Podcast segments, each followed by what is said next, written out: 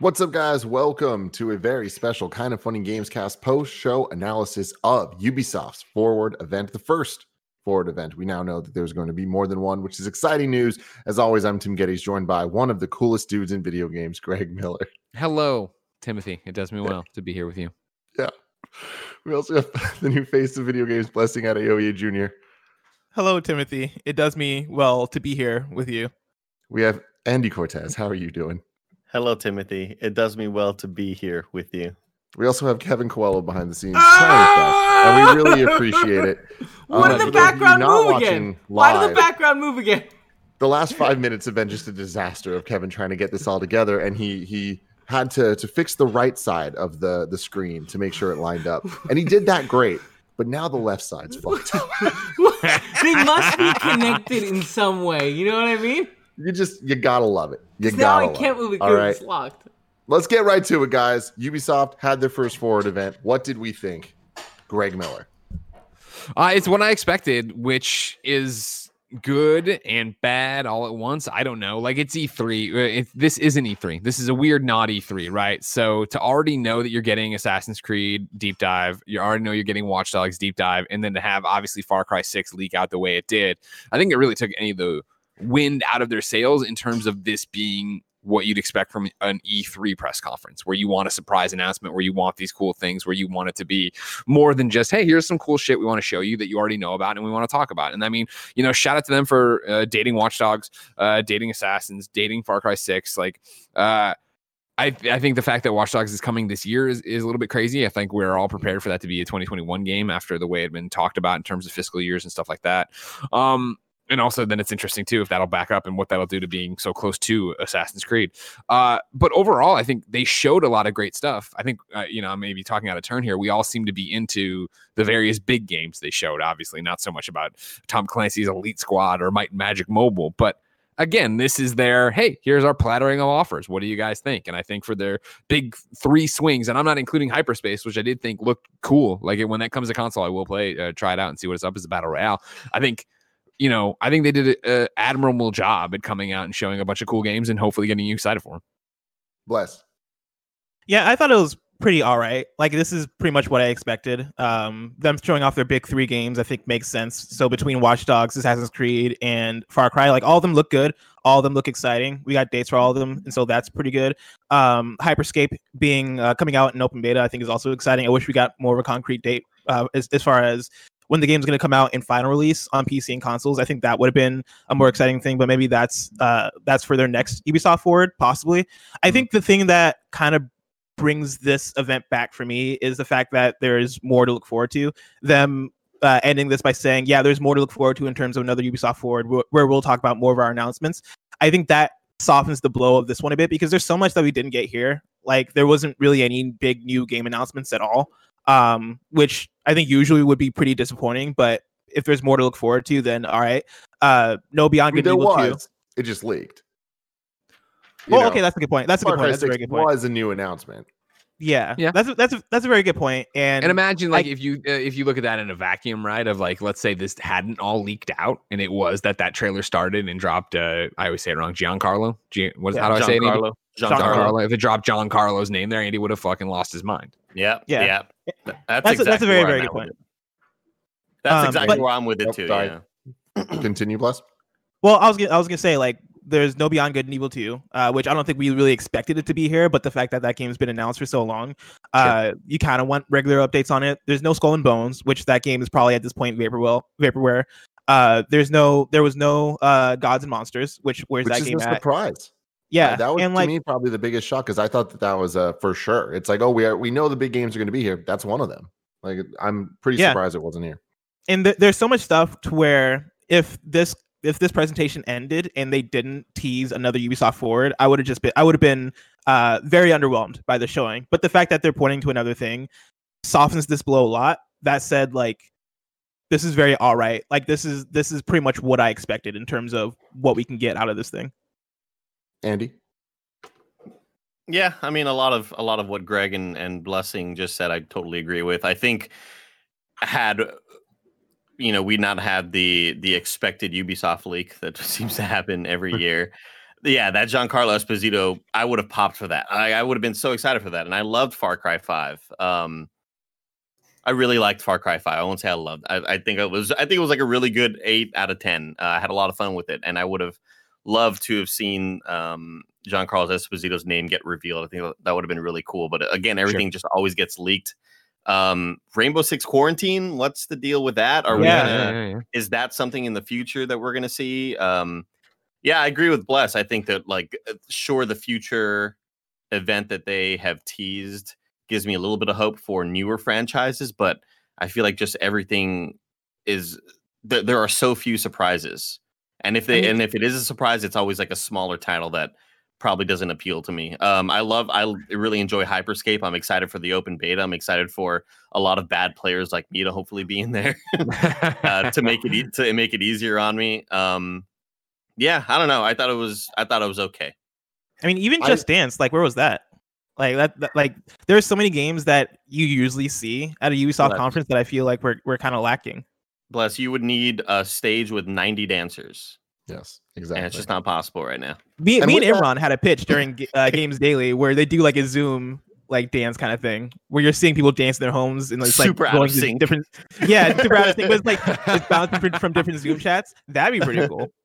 I actually kind of liked the presentation of this, and I'm excited that there's going to be more of them. And I think that you know this is going to a continuing kind of phase of the industry changing. Where next year, I'm very excited to see how all of the different people kind of do their E3 um, with a little bit more kind of understanding of smaller quarterly things. Like we see it with State of Play, we've seen it with Nintendo Direct for so long, and I think Ubisoft kind of having that can kind of give moments so that I'd love to get to a point that we're not seeing Watch Dogs and Assassin's Creed and Far Cry all in the same show.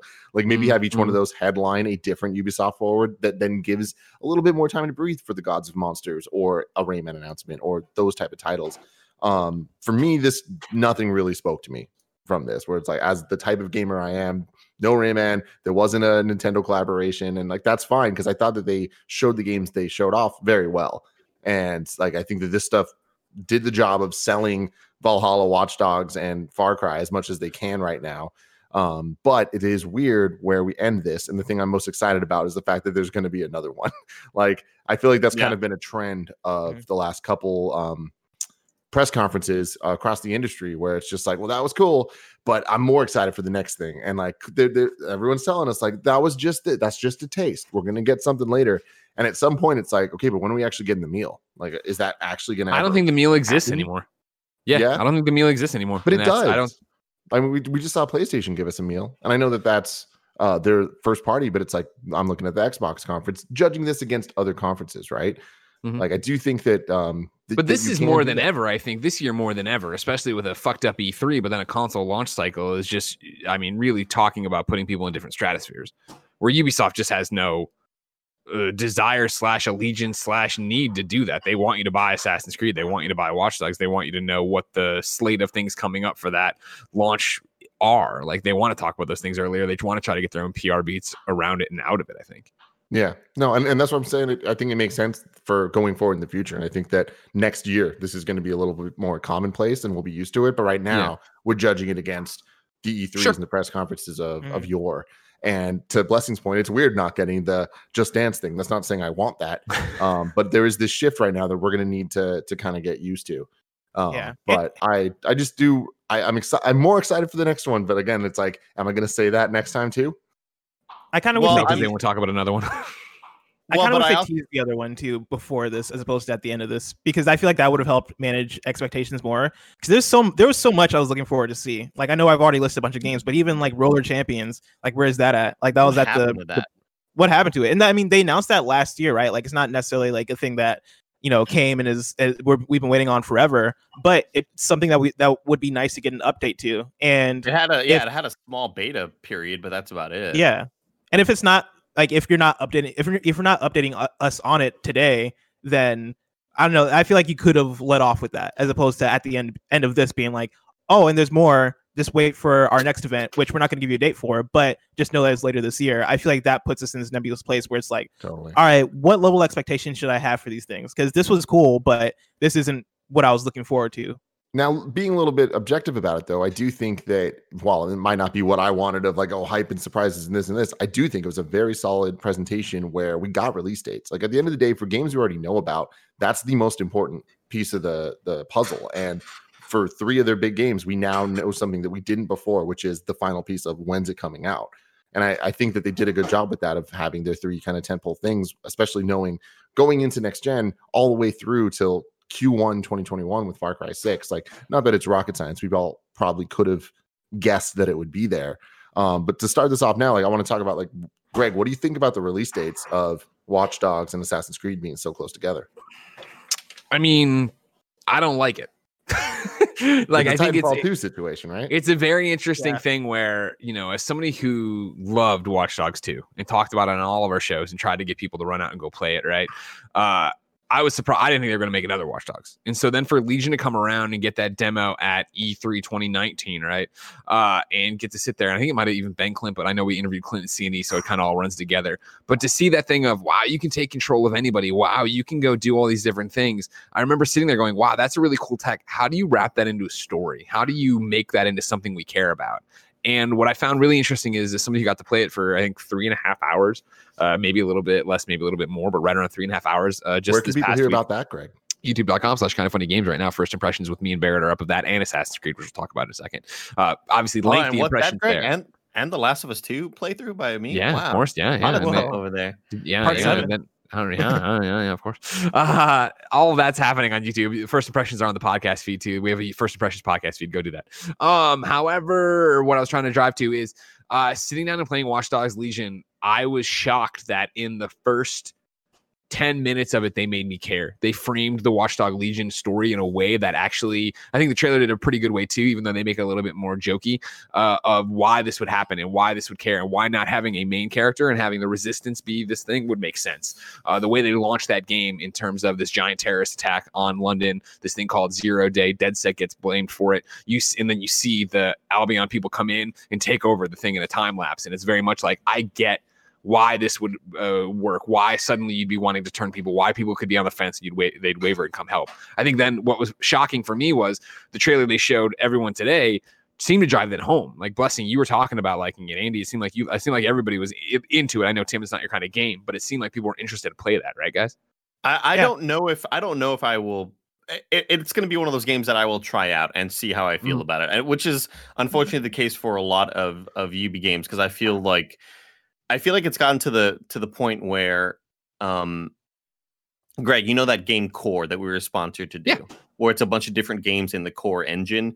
That's kind of what a lot of UB games remind me of. Of, of this Sure. is a this is a third person uh game uh, game in our this is a UB game, but it, there's there's uh Vikings, and now there's this is a third person shooter, and now this is in the future, and I feel like it's it all starts to unfortunately look pretty samey to me. Sure. Um, and as somebody who uh, like I loved fucking around with Watch Dogs one, I never tried part two. Um, and I think it's one. I think I'll try this one out, and but I always say that with every Assassin's Creed game too, and hopefully one of them speaks to me soon. Yeah, I, I mean, I'm I'm more excited for this Watch Dogs than I have been for the ones in the past. Like, I I kind of have this loop where I go through where I see the the trailers for a new Watchdog game, and I'm like, okay, yeah, this looks cool. I'm into this, and then I play it, and then I get probably like a, a couple hours in, and I'm like, okay, no, this isn't for me.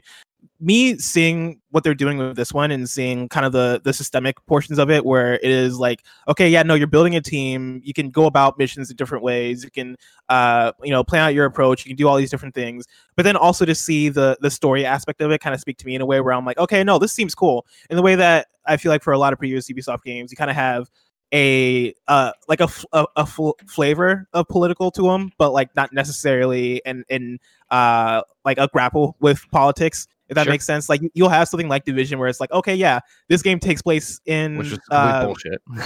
yeah, like this, this game takes place in Washington D.C. and there's all this, there's all this shit going on. Or you, you see a game where, uh, like Far Cry Five where it's like, okay, yeah, like these are these white nationalists uh, in a cult and like religion and all this different stuff.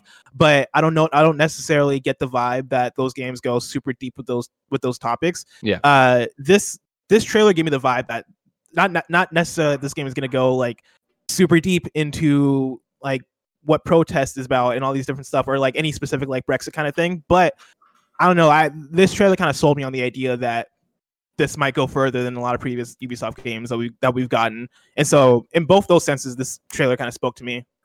It seemed like that was the reaction I was seeing on Twitter as well. So back to the original question of like, what are you stacking them so close together at Assassins? I think that it's a bad move because I think, as usual, Watch Dogs isn't in terms of breaking uh, uh, Ubisoft's uh, franchises down into you know AAA, AA, whatever. Like tri- uh, you know, Watch Dogs is not a AAA. It's a AAA game, but it's not a AAA franchise for them. It doesn't sell that well. It doesn't have that fan base. It doesn't do that.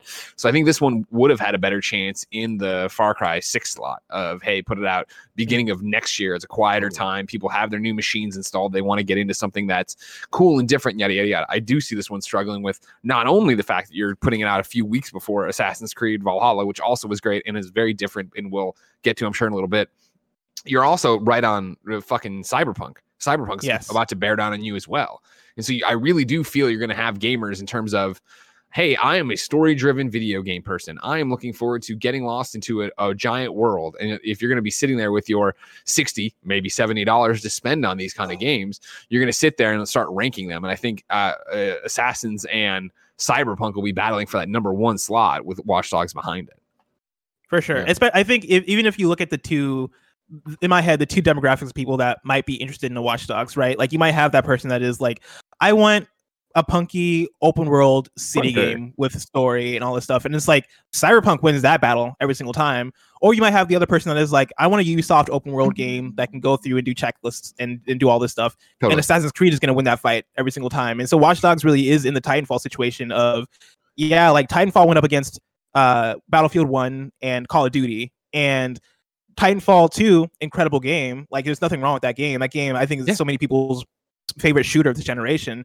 But in the marketing space, just isn't going to stand a chance against the other two. And Watch Dogs 2 very much seems like it's going to be in the same situation. And what worries me about it is because of how ambitious the game is. Mhm. And it will only be, if it doesn't succeed, it will be seen as, you know, it's the game's fault and we tried too much. And I don't think it's any fault of the game th- th- it, coming out. It's, you know, you know what it is, Greg? It's John What's that? Stockton, Tomahawk John Stockton playing in the same era as Great Jordan. support You know what. I mean? Great Oh, yeah. support player. Yeah, it's Yep. just it's just too and it, and it sucks because I I love that they're taking this risk on on Yeah. this franchise and this and you got to understand like making a game like this that's that ambitious with that many moving parts with you know any civilian being somebody that you can recruit Yeah. that's gonna- that's such a tall task when it comes to just you know work hours and employees and wages and like this is all this game has to have cost a shit ton of money to make and you know it has to succeed Yeah. and and it Yeah, and if it I think there's a very high likelihood this could easily be the last Watch Dogs. and if it on- you know doesn't I mean? then yeah if Not it doesn't quality. then all that goes down the drain all that Yeah. goes down the drain yeah, yeah, yeah. So, and I see a lot of people in chat talking it. about how it'll be on sale right away, right? In the same way Watch Dogs 2, if you remember, didn't perform and then got Yeah. discounted right away and all those things. I could see that same thing happening here, sadly. Again, from what I played of Legions, again, I'm a Watch Dogs fan.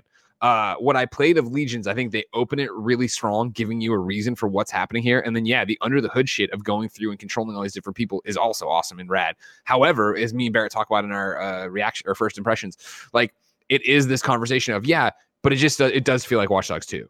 Like the combat and everything else does feel like Watch Dogs 2. And you know, granted, these are the concessions you make again to Andy's point of having, you know, the ability to control anyone in the world and everyone has a backstory and all these different things. Like, you know, jumping off the roof uh, at one point in the mission, and I we, they did like a Assassin's Creed homage to, you know, um the trust fall that now I'm forgetting. Damn, damn it, Barrett forgot it. Leap of faith. The Eagle Fall, Uh Leap of Faith. doing a leap of faith and it was like oh wow this doesn't look that great. Like animation or visual wise right? But of course it's because they've gone through and done all of london and done all these characters and done all these things which br- makes it something to itself. I think it's going to be a fun super nerdy game that nerds like me will get into and tinker with and build a certain team and have certain people in your toy box. You want to go do it but i think it will get overshadowed by assassins and i think it will get overshadowed by cyberpunk in terms of hey i want a single player narrative experience.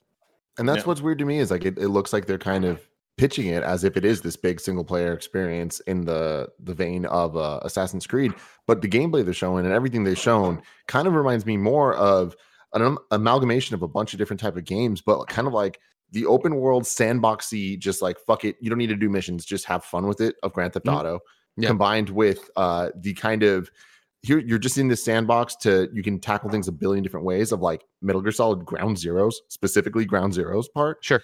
Uh, mixed with Hitman, where it's just like again different ways to go in and and do different missions, but like and it's it sol- seems like a weird thing to instead of focusing on those core elements where it's just like cool this isn't a crazy ass narr- uh, narrative based game like with with the single player campaign that they're pitching it as. It's more of just like a it's about the gameplay and it's about here's the worlds you're in do different things in that that not small world but like dense world right is it like that greg? Or it does it feel like it's watch dogs 2 just now you can play as a bunch of different characters? Well And it's there's what graffiti. it's well see that's the thing is that they've solved i think the biggest problem of watch dogs 2 like watch dogs 2 and i talk about it in the thing and i've talked about it obviously on a million different programs right had this narrative dissonance to it where it was that we're marcus and we're cool uh, we're cool DedSec people and we dress really cool and we have all these cool paint things and we're you know we get together and we re- watch trailers and all this stuff and that worked for me and i loved it and i loved this goofy san francisco and i loved goofy DedSec and i loved doing goofy things and i always tell that story of you know uh, getting into a party where me i was playing it and so was mitch dyer and our friends and our friend james and mitch talking about rubber bullets and i was like oh i haven't unlocked those yet and he's like oh no no no like i don't really have rubber bullets i just needed to make up a reason in my head why marcus and DedSec would be blowing people away on the streets and i was like oh shit like I never played the game that way. I, I, you know, Marcus walks up to an objective and sits down outside, opens his laptop, and hacks everything. That's how I chose to play it. Watch Dogs 2 had this goofy neon San Francisco story that then had the gameplay in it where you could go kill all these people and use all these things, but that didn't work in a narrative level and yet da da da. So taking the gameplay that was solid for Watch Dogs and putting it into Legion and wrapping it into this thing of, hey, I, as I say in the video, like Dead DedSec's grown up.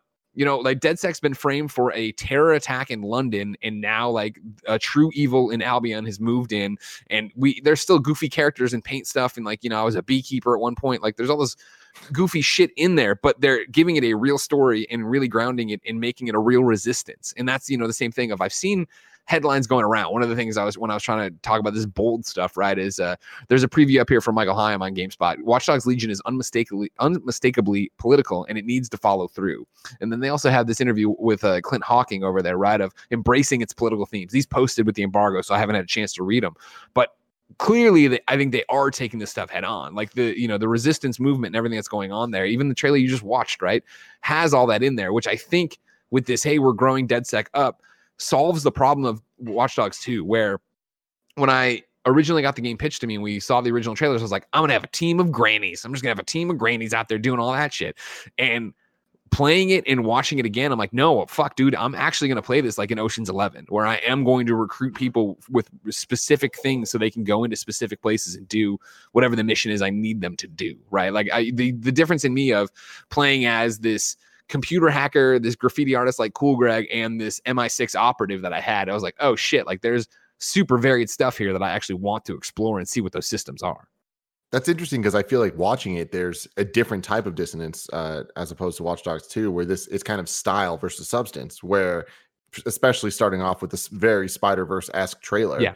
And sure, the the narrative parts of that were were pretty serious and dealing with serious subjects, but it was kind of always done in a tongue in cheek, jokey way that was cool as fuck to look at. And then when it cuts to the, the gameplay bits we saw, even with all the rewinding and like, well, here's how else you could do it, there was still an undertone of kind of tongue in cheek, kind of like, oh, this is it's funny that you're a construction worker. And like it there's the focus of yes, you can actually do use their abilities and the skills that those people would have in a you know unique way that eh, makes them the right person for the job.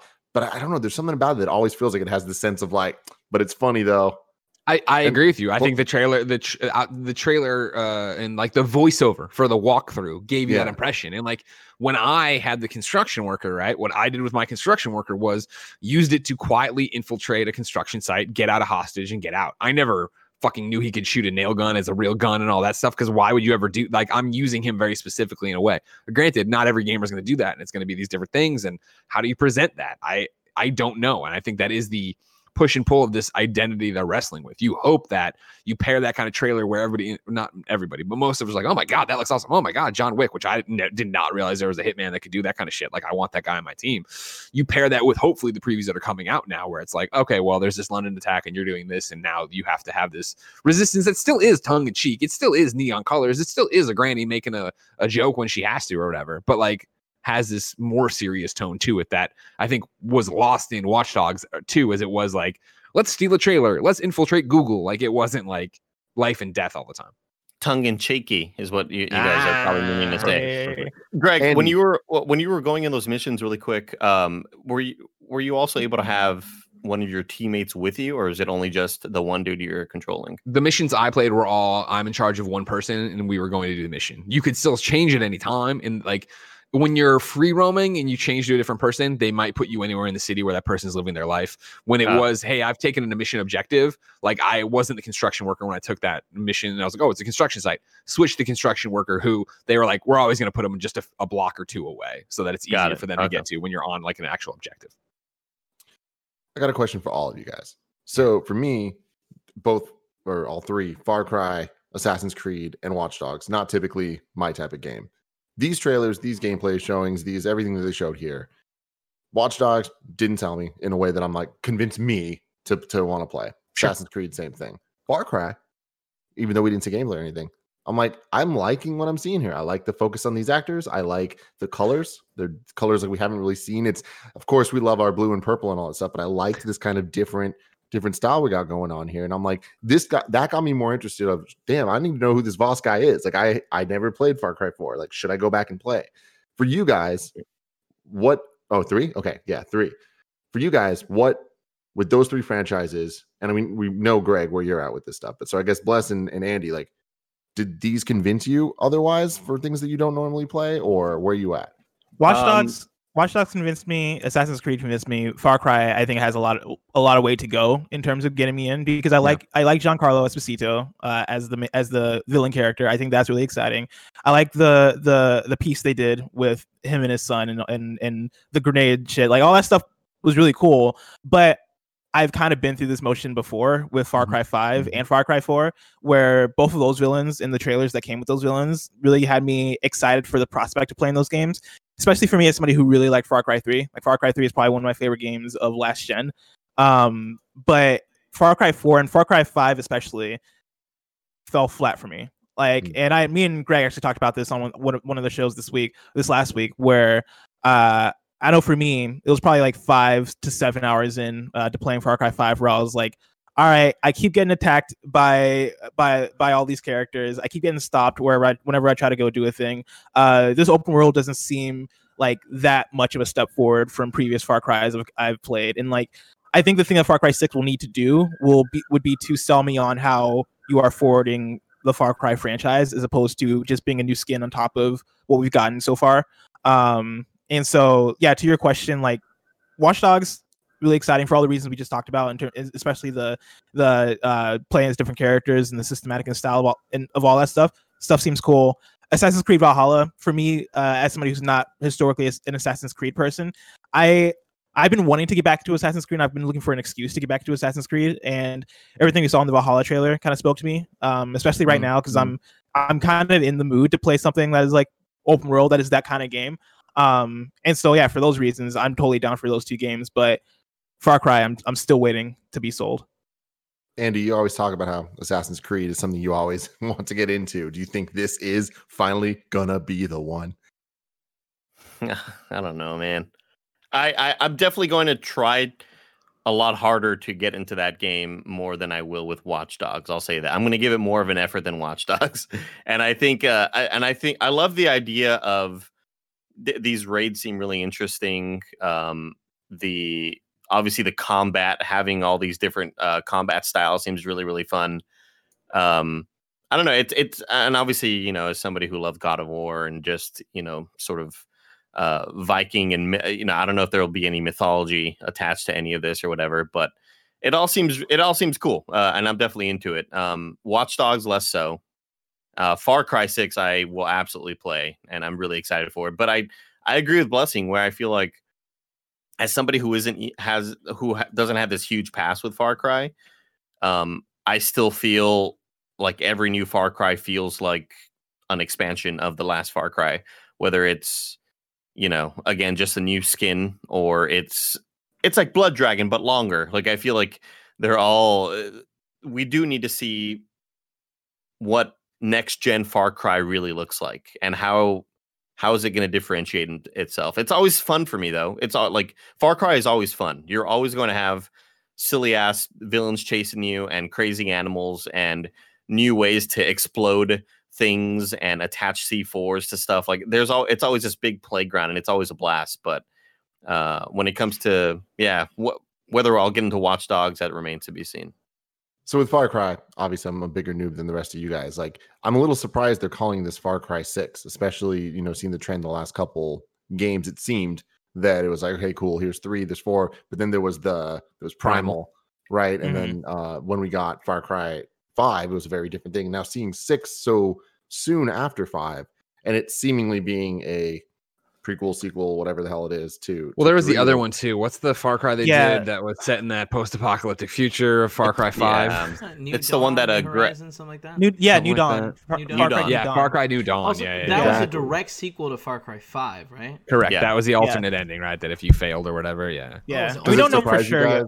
that they're calling Well, this 6. We don't Sorry, know for sure thing? yet that it's a prequel. Uh, that's still like speculation on, on our side. Um, but even so, like I th- I think it makes sense that they're calling it Far Cry Six. Like the, it, they seem to have a pattern of hey, yeah, let's put out a numbered sequel, then put out some DLC, sort of Yeah, DLC or expansion or yeah. I was gonna say a, a not full blown one, right? Because it was Far Cry Three, Far Cry Three Blood Dragon, Far Cry Four, Far Cry Primal, Far Cry Five, Yes. Far Cry New Dawn. Yeah, yeah, yeah. And like usually that the the subtitled ones will be a, a lower. Pr- I believe like Far Cry New Dawn was like forty bucks or something when it came out. I think maybe correct me on that if I'm wrong. Um, but at the very least, like also yeah, Far Cry New Dawn was a sequel to Far Cry Five, pretty much. And I'm pretty sure it was working off a lot of the same assets and the same map and stuff. Far Yeah. Cry Primal, I know like a big complaint people had with Far, Far Cry Primal was that it was basically the same map from Far Cry Four, um, but just like restylized or retextured or whatever. Um, for these numbered sequels, they seem to be very derivative, but for the most part, brand new in terms of story and in terms of location and uh, assets. And so, like, it makes sense. Um, yeah, like I, I, I, it doesn't. It's not necessarily surprising by any means.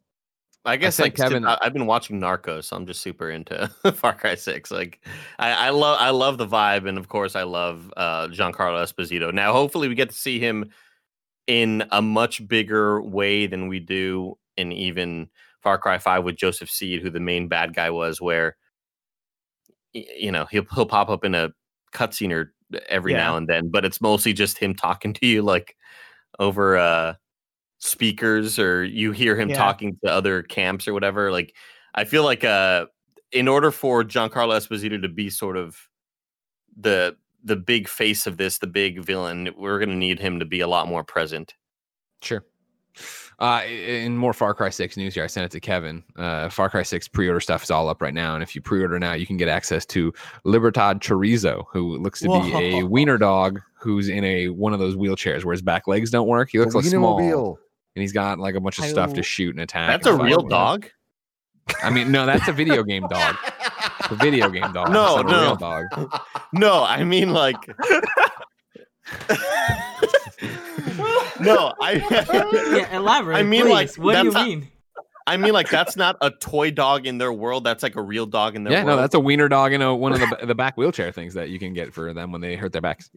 Peter now get a real dog. Get a real dog. That's We just- they're, they're this trying one their best to get me in. Maybe they get a porty uh, alt skin. Dude, I love that. Let's get it going. Even though Libertad Chorizo seems to be going over like a lead balloon right now on Twitter, so we'll see how that goes.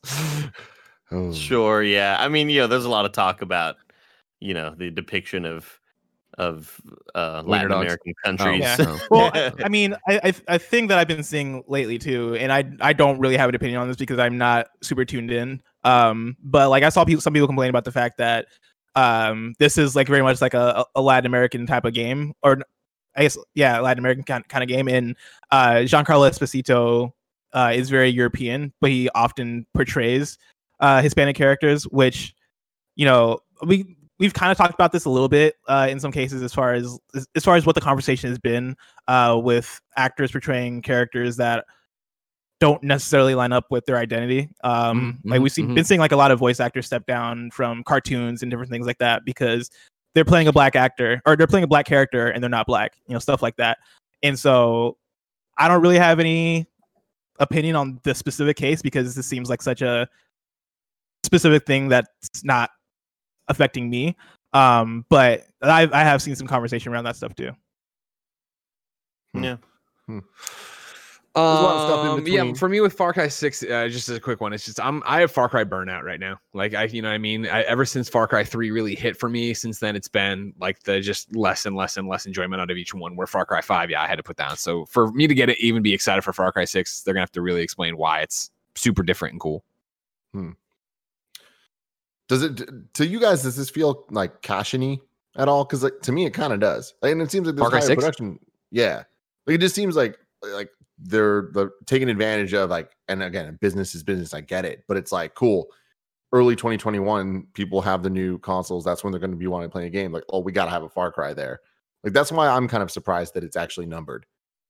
No, no, it doesn't feel cash in it because like when I don't know when has a Far Cry not felt like this? Like it, And I guess that's a good point. Yeah, and yeah. then, Like know, if, if this, if this one feels like, cashiny, mm. then all the other ones have sort of felt like that because Mm, they're always mm, they've mm. always been like these annual to not you know every year and a half uh sort of releases it feels like because what far Yeah. cry 5 was 2018 um and new Yeah. dawn was a little bit after that yeah i Yeah. feel like it's just their formula i feel like they are sticking to their formula because it does numbers you know Yeah. Mhm. Yeah, like to be clear, like Far Cry 3 came out in 2012, Blood Dragon came out in 2013, Far Cry 4 2014. So that was like the kind of the same lineup as far as the, it, it coming out coming out the year after a con- console launches, and then yeah, Far Cry Primal 2016, 5 2018, New Dawn 2019, and 6 2021. Greg Miller. Yeah, but next time you're interviewing somebody of Sure. consequence over at Ubisoft, can you ask them if if they could change things and do things the way they wanted? Would they have it so that Assassin's Creed and Watch Dogs would be alternating years? Because that seems way better. That seems just way smarter, right? Especially Yeah. now Assassin's Creed's on. well, remember that two-year was the thing with Legion where it's been pushed around a bunch, right? It- It's been Yeah, Legion was supposed to come out in February, and Yeah. like to me, the way I assume the way they would want it in an ideal world would be for it to be Assassin's Creed, Assassin's Creed, Watch Dogs, Assassin's Creed, Assassin's Creed, Watch Dogs in that cadence because we get two Mm, Assassin's Creed and then you're off, and it Mhm. seems like tho- those would be the perfect uh like alternating games uh in that sense where Assassin's Creed is more popular and more successful overall, and so like you'd want those to maybe give each other a little bit of breathing room um with Watch Dogs being the off year. So besides the big three things from this, was there anything that got you guys going? can't wait for Brawl mean, Hall on mobile. I- i'm excited for Elite Hyperscape. Squad, baby.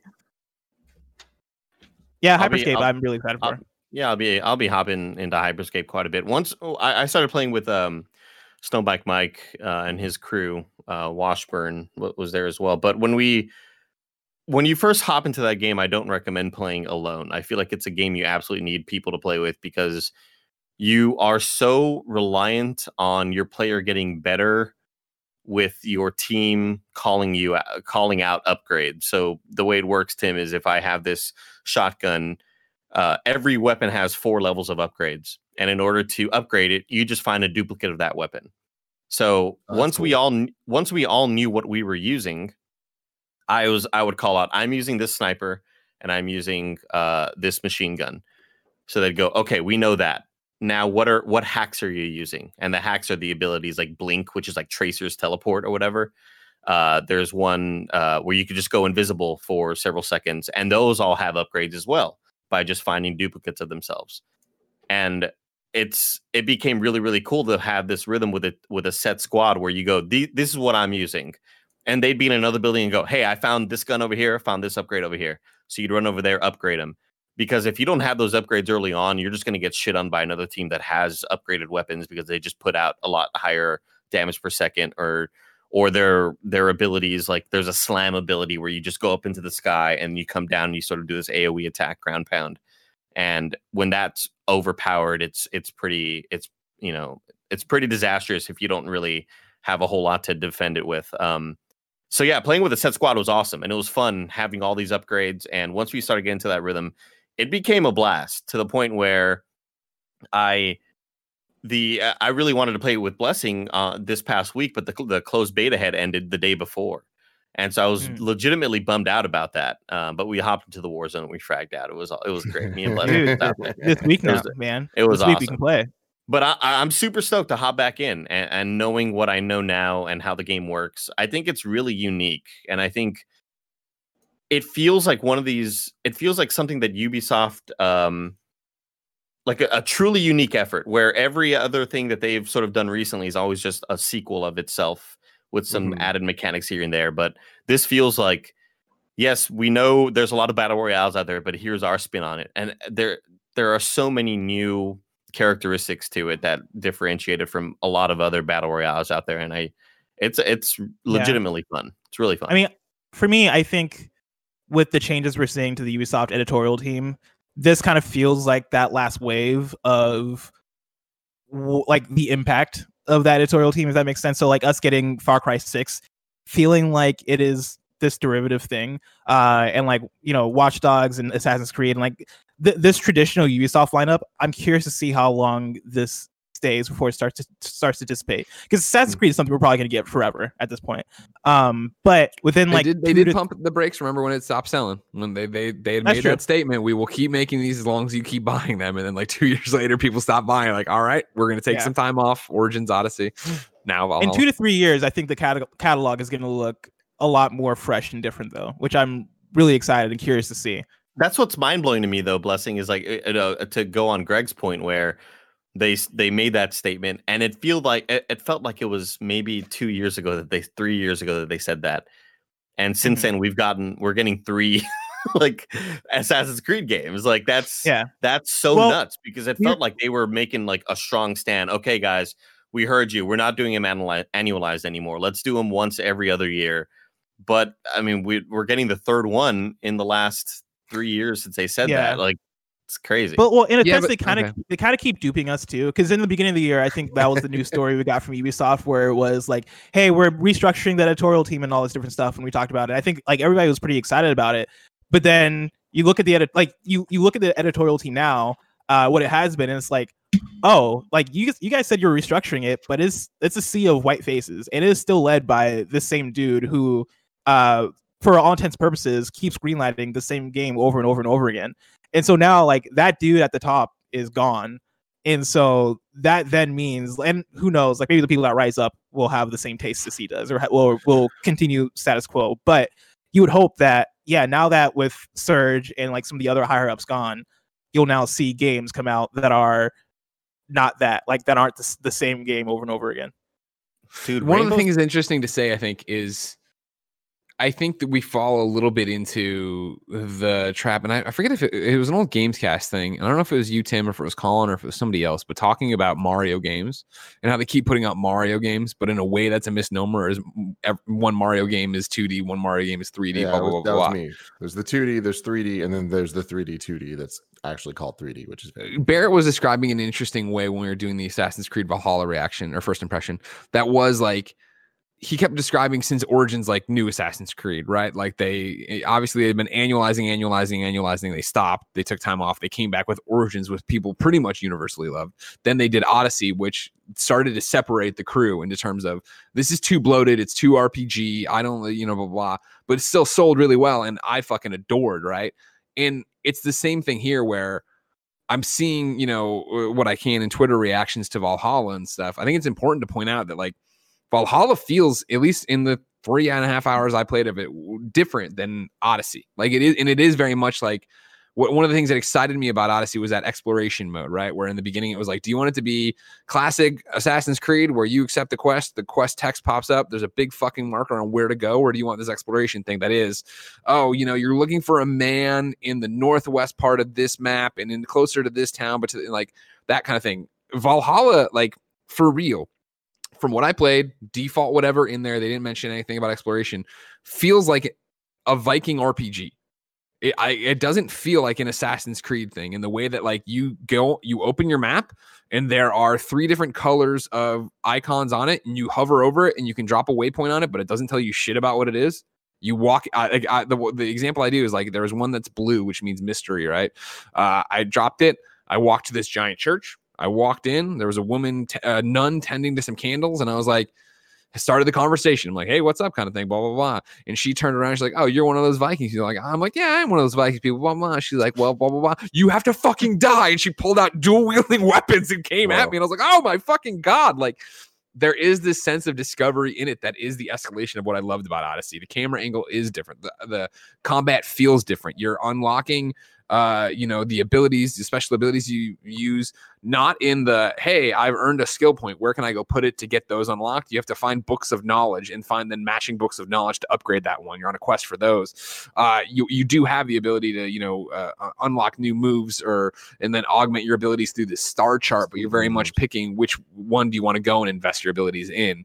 Like the hud is minimal. The the, the you know they they showed it real briefly in there, but we were chatting over it, of course. Uh, like the way uh, healing works in this now is that you have to procure on site. Like you're out there, like after a battle, you don't heal. You need to found the plants you're finding that I was in Odyssey, just fucking smashing the button on and get going, and then upgrading whatever the fuck I was upgrading hours later. Now is actually crucial to in the middle of a boss fight. I was getting my ass kicked, and it was fuck dodge roll around, find stuff, put it into my satchel, start using it, start trying to heal, start trying to get a, a, a background to it. Like the game obviously feels and looks like Assassin's Creed to an extent, but it feels different as well in a way that I'm super psyched for, and I know that other people won't be. They are taking a chance with the way they're going with that. So with that, it's it's interesting. I already know the answer is because it's Assassin's Creed and that sells, but why not call it something else? Like, why not kind of create this into be a different franchise that doesn't need to have the ties to the Animus and ties to all this other stuff? Because like what you're talking about, Origins and Odyssey, like we've all seen kind of the different receptions of, of those games. Yeah. And I think that a big part of that is it just sounds similar, where it's like O names as the subtitle. It just kind of feels like, oh, here's another, here's another, here's another. And you know, Another. Andy's point of them coming so close together, it's like it wasn't literally three years in a row, but like it does feel that Feels way like it. It just feels like Assassin's Creed might as well be annualized at this point. And that why not bring in a different type of game? And like especially with what you're talking about, Greg, of this being kind of a more RPG type thing. Even if you want to keep the Assassin's Creed name, Assassin's Creed something subtitle something else. You know, like to diff- to actually have those branches that are a little bit more more clear, so that something that can be a little more narrative focused, like a Prince of Persia, can actually happen. You know, and have these off cycles and whatever. Why not? Yeah.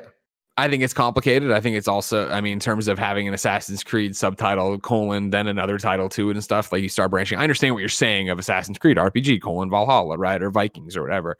And breaking out that way, I think it is just doubling down. I think it also is in a lot of ways Ubisoft, for better or worse, saying, cool, this is what Assassin's Creed is now. Like we're slowly weaning you off the an- Animus and stuff like that. eh, There are parts to it. God only knows how to play in this. What's interesting about the way they're doing in uh, Assassin's Creed Valhalla is the Animus is there, and what the only thing I could do to use it, uh, the only way I used it in the gameplay that was very much obviously a vertical slice of everything you can do in it, is that when you go into it, you can switch between male and female Eivor whenever you want. So you don't have to like be committed to one if you don't like it or switch around. You can get a, a feel for both of them as you go. And I guess Wow. from one of the headlines I saw on Twitter is I guess that plays into a mystery in the game of actually who Eivor is or whatever. Like, Hmm.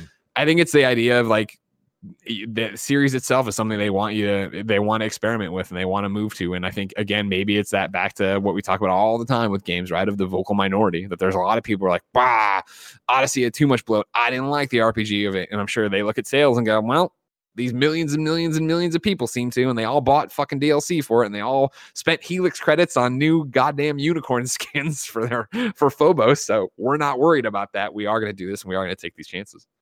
We also we also did have games like Assassin's Creed Origins China and like we did have those spin-off games that were Assassin's Creed but different types of games. And I, I mean I think the Assassin's Creed stuff is interesting as far as how Assassin's Creed has, has grown and changed.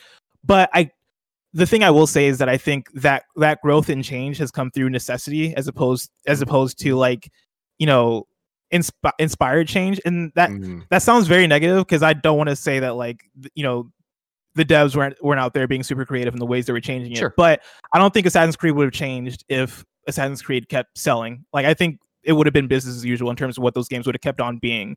Um, and I think like with Assassin's Creed, like these are what the Assassin's Creed games are now, which is really exciting for Assassin's Creed fans and really exciting for people who see that and are interested in that. But I still think that does reflect on what the rest of the portfolio looks like. Like we have Assassin's Creed, which is is allowed to grow and uh, develop because it is that uh, core franchise for Ubisoft, and it is this game that needs to be successful by any means necessary.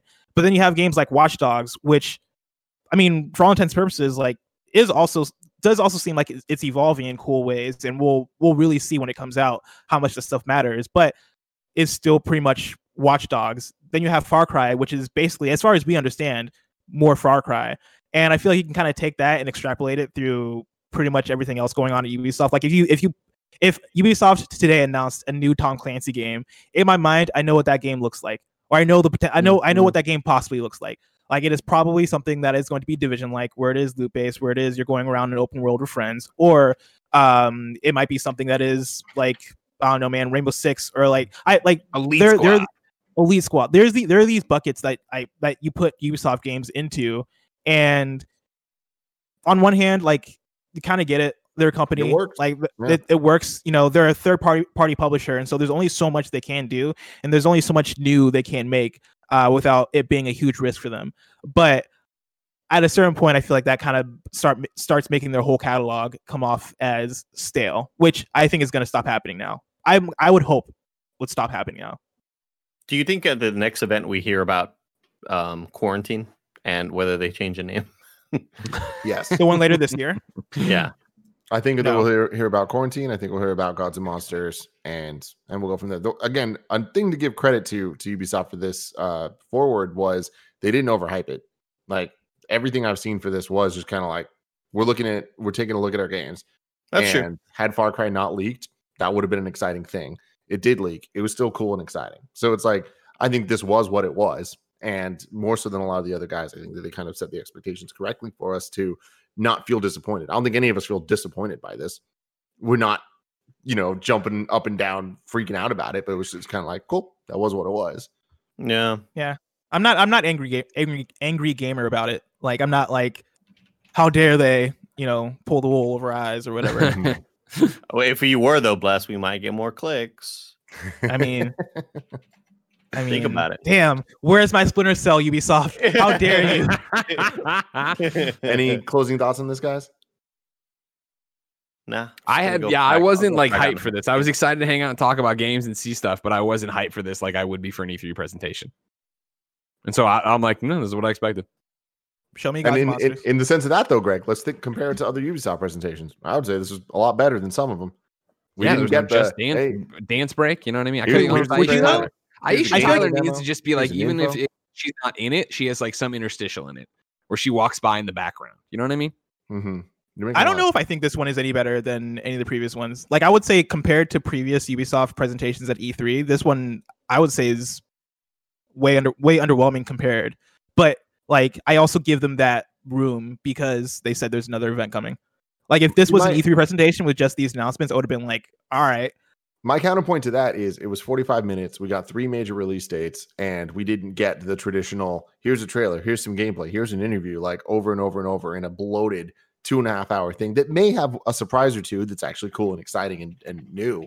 But like at least this, we got some some good info, even if it was info that's not necessarily exciting. Yeah, I was like the only new game we got was a game that we could have all expected, and even if even if, if Far Cry hadn't leaked, like if Yeah. a new Far Cry was announced, I don't think anybody's like jumping out their seat like, oh snap, they're bringing Far Cry back. Um, And so, like, I never saw it coming. whoa, never could see this coming. But like previous Far- previous Ubisoft conferences, we've gotten stuff that is uh Ghost Recon Breakpoint, which I know isn't super exciting, but for it, it's a pretty much a new game that I don't think many people could have seen coming. Um, we got things like um See, I Beyond Good disagree with Evil that, 2 especially and, after like- Wildlands. It, like Ghost Breakpoint Yeah. just felt like another Wildlands, and if, if Breakpoint did well, we'd see another one now. Yeah. Yeah, I guess. I don't know. Breakpoint kind of hit different for me because I think so close after Wildlands, it felt like something new and different, especially with um Punisher. I can't remember his, his, his name right now. Jon Um, Bernthal. Bernthal. Jon Bernthal, yes. Like that kind of had me excited. Um and like I, I feel like we just got we we got so much new stuff compared. Like even stuff like Roller Champions and Ghost Recon uh or not Ghost Recon uh Rainbow Six Quarantine, and stuff like that. I know it's it's all small stuff, but I'm kind of fine with for all right announcements, like new announcements as opposed to one Far Cry. Well, ladies and gentlemen, this has been our reaction to the first ever Ubisoft Forward. Uh, stay tuned for the rest of the Summer Game Mass, where we will be reacting to all of the rest of the conferences that happen right here on twitch.tv slash kind of funny games live, youtube.com slash kind of funny games later, podcast services. Greg Miller from Kinda Funny. What's up? I just want to point out, and I'm sure you're going to do it anyway, but just in case that remember, this isn't the only Gamescast you'll get this week. We are, in fact, doing our Ghost of Tsushima review Tuesday, 7 a.m. Exactly. YouTube.com slash kind of funny games is popping off right now. A whole bunch of stuff, like we said earlier. Uh, Greg and Barrett uh, did some combination of playing Watch Dogs Legion and Assassin's Creed Valhalla. Their first impressions are up there. Like we said earlier, there's a podcast feed just for our first impressions. Just search for kind of funny first impressions on your favorite podcast service as well. We'll be there for you. Andy's full playthrough of The Last of Us Part 2 uh, will be completely uploaded by tomorrow. It's Right. Mm, in like an today, hour. isn't it? Oh, in an Yeah. hour. Cool. Oh, Fantastic. The entire game, the end. Let's see how it all goes down. Um, but anyways, thank you guys for joining us here live later. Doesn't matter. We love you. We respect you. Bye, guys.